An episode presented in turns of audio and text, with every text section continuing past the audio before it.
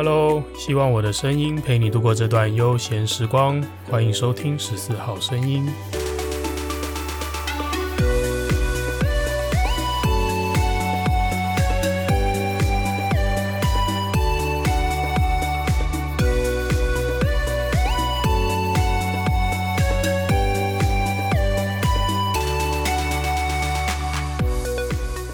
嘿又是我，欢迎收听这一集的十四号声音。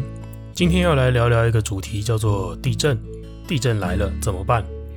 在进入这个主题之前，先跟大家闲聊一下，我跟地震的这个渊源呢、其实我自己感觉还蛮深的啦。虽然说在台湾的地震史上啊，从一九三五年新竹的这个关刀山大地震以来，中间发生过。好几次其实都有造成一些死伤的重大地震，那其实都在我出生之前。那在我出生之后遇到过两个最大最大的地震，应该就是一九九九年九二一大地震，跟二零一六年的台南永康维冠金融大楼倒塌的这一次呃二零六地震。那为什么说地震跟我很有渊源呢？我总感觉好像我不管做什么工作。我都站在跟地震最接近的地方。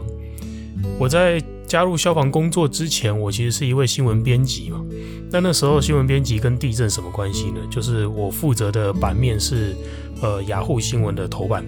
那在雅虎新闻的头版，就是要掌握即时新闻快讯，我们要发那种最新的动态，呃非常及时的讯息。有时候可能就诶地震刚发生，然后立刻我们就要马上打一个短稿。诶，几点几分台北发生有感地震，然后啪，马上就要出去告诉大家，告诉所有的使用者，因为那时候很多人，诶，他感觉发生地震，他就会赶快点起首页，嗯，那时候的大家的首页都还设定雅虎了，他就会赶快点起首页来看一下，说，诶，是不是地震，有没有资讯？所以我们那时候都在分秒就在抢快，抢这个地震的快讯。那到了离开新闻编辑的工作之后，诶，我又变成消防队。那消防队当然要更直接的接触地震，就是有地震的时候我们就要救灾嘛，有人受伤我们就要救护嘛。所以总觉得我跟地震好像挺有渊源的。好，那这一次的这个主题也是在 IG 上面投票，询问大家说，诶，如果我讲一些知识型的内容，大家想不想听？好，那最后投票的结果啊，是九十六趴人，投票人里面九十六趴都说想听。那其中那四趴我已经封锁他了。好，没有开玩笑的。既然大家想听，那我也觉得这些资讯是对大家非常有帮助、非常实用的一个保命知识。我也很乐意，呃，多做一些功课，整理一下这样子的资讯，然后呃分享给大家。原本想要依照那种地震前、中、后该做一些什么。这样子去一一说明，但我觉得这样资讯量真的太大了，超出一个正常人的学习负荷，真的。因为我们在一个资讯爆炸的时代，我们每天每个人都要接受多少的那个资讯的 input，所以我觉得我不要让这个节目的这一集变得一个负担这么沉重。那我就想到说，那干脆我用一个最简单粗暴的方法，我就直接把这条题目丢去喂狗。喂狗就是问 Google 了，我就直接在 Google 上面打说地震怎么办，然后看一下 Google 丢给我什么讯息，还是结果挺好玩的。Google 给我的第一条讯息，这个从这个讯息的网址缩写啊，看起来应该是某个学校的某个教材，然后我看到之后直接傻眼，哦，为什么呢？因为我直接念这条教材的这个里面的资讯给你听。这条教材写到，地震时为了保护自己安全，要如何逃生呢？第一个，保持镇定，迅速将使用中之电源、瓦斯、自来水关闭，并将出入口都打开。摇晃时要先蹲下，躲在安全的角落，例如坚固的桌子旁边、墙角、支撑良好的门框下，直到晃动停止，安全再离开。哇！我看完这一段，我就觉得就。如果我真的搜寻地震怎么办？我想要知道这个资讯，然后我去 Google 搜，然后第一条资讯给我这个，然后我点了，我把它服用了，我吃下去了，情况挺糟的，这里面真的是满满的错误资讯啊！我到后面我再一个一个跟大家说这个到底错在哪里。好，第一条我不吃没关系，我看一下第二条，哎，其实第二条、第三条资讯就好多了。第二条是来自内政部消防防灾馆的资讯，那里面就很清楚的说明地震了该怎么办，有提到保护头部、做趴下、掩护、稳住这个三个动作，然后躲在桌子底下的时候要握住桌角。那也提醒到说，诶，你在室内的时候不要仓皇逃出屋外，不要急着逃出屋外，然后不要往上看，保护头部。那另外也有针对一些行动不便者遇到的遇到地震的时候，你要怎么做应变？好，第二条资讯我觉得就没什么好打枪的，基本上都蛮正确，但是就可能缺少了一些说明了。有些人光看你可能就是会变成一个知其然不知其所以然的一个状态。我知道你叫我趴下掩护稳住，但是为什么这个动作这么重要？诶，我不晓得，没关系，今天节目就会告诉你这个。好，我们再来看一下，我拿刚刚的这个关键字去喂狗之后，第三条吐给我什么资讯？第三条是中央社在二零一八年二月七号的一个报道，报道的标题直接提到保命三步骤：趴下、掩护、稳住。呃，我觉得这个就蛮标准答案了，保命三步骤。好，另外这个报道又提到一个很关键的内容，叫做躲在生命三角或者黄金三角是大错特错的观念。好，这个也是非常棒的一个正确资讯。那接下来啊，虽然看完刚刚搜寻到的第一则，真的让人有点忧心了。没关系，既然你现在正在收听这则节目，我觉得接下来的内容就会带给你呃正确的观念了。好，我觉得在吸收正确的观念之前啊，我们要相信一点哦，人在危急的时候做出来的反应啊，往往都出于反射。它其中在这个动作当中，你思考判断的程度是相对低的，而且这个反射啊，往往出自于你脑袋里面最根本的那个认知。那对于地震，我们其实有很多错误的经验，形塑出我们错误的认知。我们人在透过情境和结果去学习一件事情的能力哦，是非常非常强的，但是也因为这个能力实在太强了，所以太容易导致我们对我们经历了错误的经验，然后形成了错误的认知。跟大家假设一个情境，你想想看，今天发生了地震了，然后你什么都没有做，甚至是泰山崩于前而色不变，我第一时间手机拿起来发一篇地震文哦，在 IG 限动喊地震。然后或者是 PTT、Dcard 什么地方、脸书，我通通都给他发。而且我做完这件事情之后，诶，我活下来了，我没事。然后另外一个人，他是呃刚刚提到的趴下、掩护、稳住、下面挖沟，什么全都做了。然后结果被大家嘲笑说：“哎，你 就是你在干嘛？你怎么吓成这样？你是不是反应过激了？”对，那对照这样子的情境啊，你觉得下一次你遇到地震的时候，你会做出什么样的选择？可能反而绝大多数人都会选择说，反正我上次发地震文我也没事啊，我上次趴下掩护稳住我还被笑爆，那干脆这一次我就发地震文就好了，我就什么都不要做就好了。但是这件事情为什么说这个错误经验形成错误认知这件事情这么严重呢？因为其实绝大多数我们都没有经历过真正的剧烈摇晃、真正的强震、地震，那更遑论我们曾经待在倒塌的建筑物当中。所以今天我要分享的内容，不是教你去应付那种你站在原地发地震文都不会有事的那种小地震，那种地震三岁小孩都可以活下来，因为什么都不用做嘛。今天要分享的内容就不是要教你去应付这种小地震，今天要讲的内容是。教你应付那种真的剧烈摇晃，真的有可能会有东西掉落、柜子倒塌，甚至是建筑物倒塌的时候，你要学会的最重要的三个观念。这三个观念分别是什么？第一个叫做我希望你认清地震的本质，地震危险在哪里。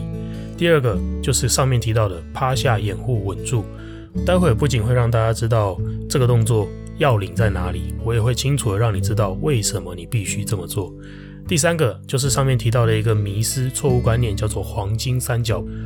好，我希望这三个知识、三个重要的观念，能够帮助你在真的遇到强烈、剧烈摇晃的地震的时候，你可以透过这三个正确的观念，做出正确的行动。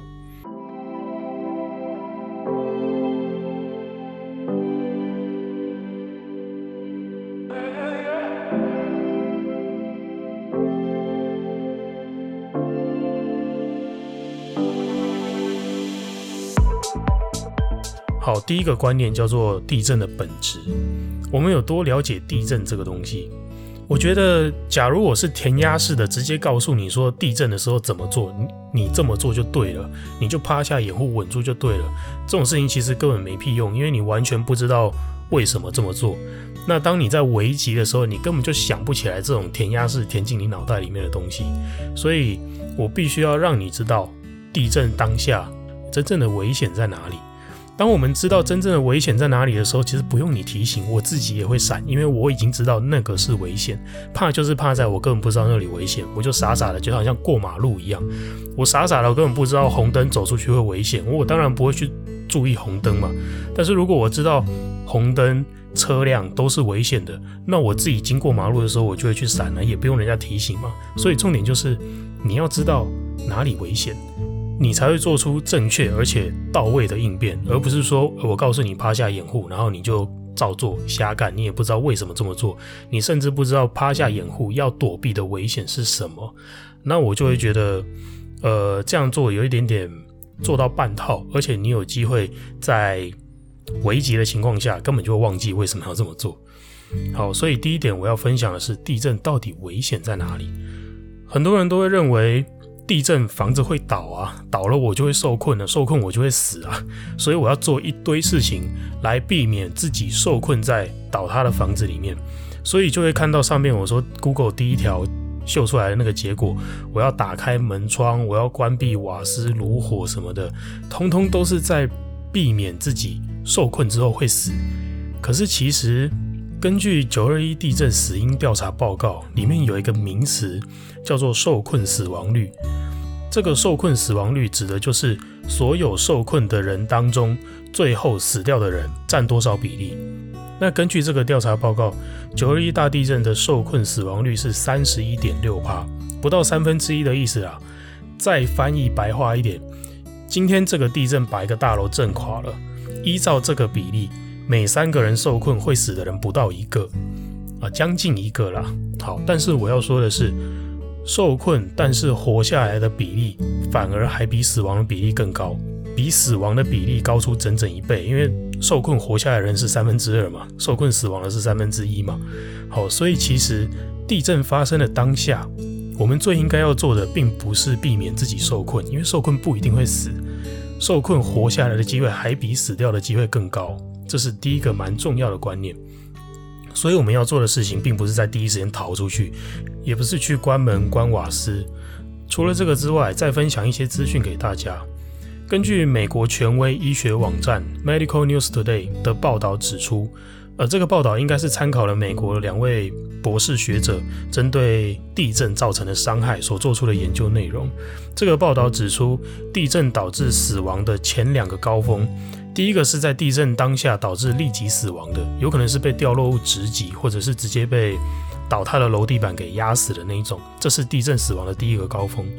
第二个高峰是在地震发生后的数小时内，那他死亡的原因呢是严重的受伤，比方说肝脏破裂、脾脏破裂，或者骨盆骨折、硬脑膜下出血，就是颅内出血的意思啊，被打到头这样子的状态。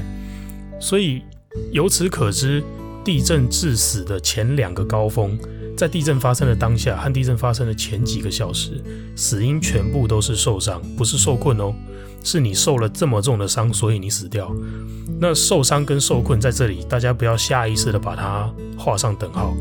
你受伤，根据这个报道指出的内容，你受伤有可能会死，但是你受困却没有受伤，你的存活率其实是高于死亡率的。好，所以大家。虽然受困真的很可怕，但是受伤才是真正会致死的原因了。好，再来一个资讯，日本的防震安全专家叫做四本美保，指出阪神大地震当中高达八成的死者是被压在翻倒的家具和家电底下窒息死的。注意这个比例哦，是高达八成哦。所以其实，假如你能够安全的受困，不要受伤，安全的受困。其实你的存活率是像刚刚九二一的这个死因调查报告提到的，你的存活率会比死亡率还要更高。那题外话，日本的这位防震专家在提出了这个数据之后，他也提出防止家具家电倾倒也是防震的一个关键之一。不过这部分比较属于震前灾前准备的部分。那这一集的节目，我们先暂时不提这个方面。好，归纳以上的资料，我们可以得出一个结论，就是其实受伤才是在地震当中致死的关键，受困不是哦。九二一地震，孙家兄弟受困了六天，也成功获救啊。台南金龙维冠大楼倒塌，洪先生、曹女士，甚至曹女士受困了五十二个小时，最后也从倒塌的大楼当中幸存。可见受困未必是真正危险了。这一个重要的观念，我们要先建立起来。在地震当中，我们真正应该防的是避免自己受伤。只要你不受重伤，你受困五十二个小时，像曹女士受困五十二个小时，或孙家兄弟受困了整整六天，其实最后都会有获救的机会。好，以上是第一个观念，地震真正危险的地方在哪里？第二个观念也非常关键，就是那地震来的时候，我要如何保护自己不受伤？可能你会说，那我跑出去啊，我跑到户外不就好了吗？那我就根本不会被什么压伤、砸伤。但是你要先知道，地震在剧烈摇晃的时候，其实你是连站都站不稳的。那更何况你还要跑出去了，而且你在跑的过程中，你一样会有被砸伤的风险。那地震剧烈摇晃的时候，那个画面跟情况有多有多惨烈，这个大家自己在 YouTube 上面搜寻，就是可能阪神大地震、九二一大地震等等的那种监视器影像的画面。你就可以清楚的知道说，哦，这样子的摇晃程度其实跟坐云霄飞车没什么两样。那确实也不用去想说，在这样剧烈摇晃的情况当中，你有办法好好的移动到户外了。好，既然避免受伤是第一要务，这边有简单的三个动作可以做到这件事情，叫做趴下、掩护、稳住。这三个动作呢，是由美国联邦紧急事务管理总署，哦，英文简称叫 FEMA。他提出了一个强烈的建议，他强烈建议所有人在地震发生的当下，都应该要采取这个措施：趴下、掩护、稳住，哦这三个动作。那接下来就跟大家说说这三个动作分别是怎么做，跟为什么要这么做。第一个，趴下，趴下的目的是要保护你的头部，就是让你的身体姿势压低。减低你被周围掉落的物品或者被倒塌的柜子给打到你的头部、身体任何部位，减低你被打到的机会。而且，假如你手边有物品可以保护你的头部的话，比方说你手边刚好有头盔，那当然最好。没有的话，你有书包、公事包，甚至枕头，都要拿来使用，保护你的头颈部。第二个动作叫做掩护，这个掩护呢是指。你要立刻找到周围最靠近你的一个坚固的掩体，找到可以躲进这个掩体底下的这个空间。那这样听起来，呃，除了桌子的话，好像没有更好的选择了。那万一真的没有桌子的话，你才去找一些墙面，而且这个墙面是不要靠窗的，因为一个有窗的墙，它的结构会比一个完整墙面还要更弱，所以有窗的墙面是比较容易倒塌的。好，第二个动作你要找到掩护，把你的身体直接钻到这个你认为坚固的掩体底下。好，我觉得桌子应该就是不二选择了。第三个动作叫做稳住，稳住要做什么事情呢？简单来说，你现在躲在掩体底下，你现在躲在桌子底下了。稳住这个动作就是用你的双手去抓住桌角。抓住桌角的目的就是要把这个防护屏障牢牢地固定在你整个人的身体上方，因为现在首要的任务就是要防止掉落物砸伤、压伤你嘛。所以当地震剧烈摇晃的时候，所有家具和柜子其实它都会倾倒啊、滑动啊，那包括你现在躲的这张桌子在内。所以这时候请务必要抓住你躲的这张桌子的桌角，不然你钻到底下去了，结果诶一晃动，这个桌子滑开了。那你就等于没有掩体了。好，所以趴下、掩护、稳住这三个动作缺一不可。那这三个动作是在地震发生的当下第一时间就要立刻采取的动作。那做到什么时候呢？做到地震摇晃停止为止。因为地震摇晃停止了，表示你可以正常的移动走动了。这个时候才考虑移动到户外，移动到安全的区域去。学会这个动作之后。第三个重点就是刚刚提到的黄金三角，不要去躲。为什么要特地澄清这个呢？因为如果没有搞清楚这个是什么东西，就听信黄金三角这个理论的话，即使你已经做到趴下掩护稳住这件事情了，可是你找错掩体，你趴错了位置，因为你听信了黄金三角，这样一样无法降低你自己受伤的风险。那究竟躲在黄金三角是一个什么样的情况呢？我这边就来跟大家仔细说明一下。先说说什么是黄金三角，这个理论是在一九八五年有一个加拿大的救难队成员，呃，他自称了救难队成员，叫做库普。他提出了这个黄金三角理论。这个理论就是说，在一个楼层当中的坚硬物体，例如冰箱或者大型的橱柜、桌子等等的，在倒塌建筑物当中呢，这些坚硬的物品可以支撑坍塌的屋顶，而且它会在这个坚硬物体的周围形成一个三角形的保命空间。在地震的当下，只要找到这个空间，就可以躲进去保命。啊，这是错的观念了。有些人可能。刚好只听到这一段，他就觉得我讲了，然后就是对的，不行，这是错的观念。好，我一定要先说，那为什么错呢？等一下会解释。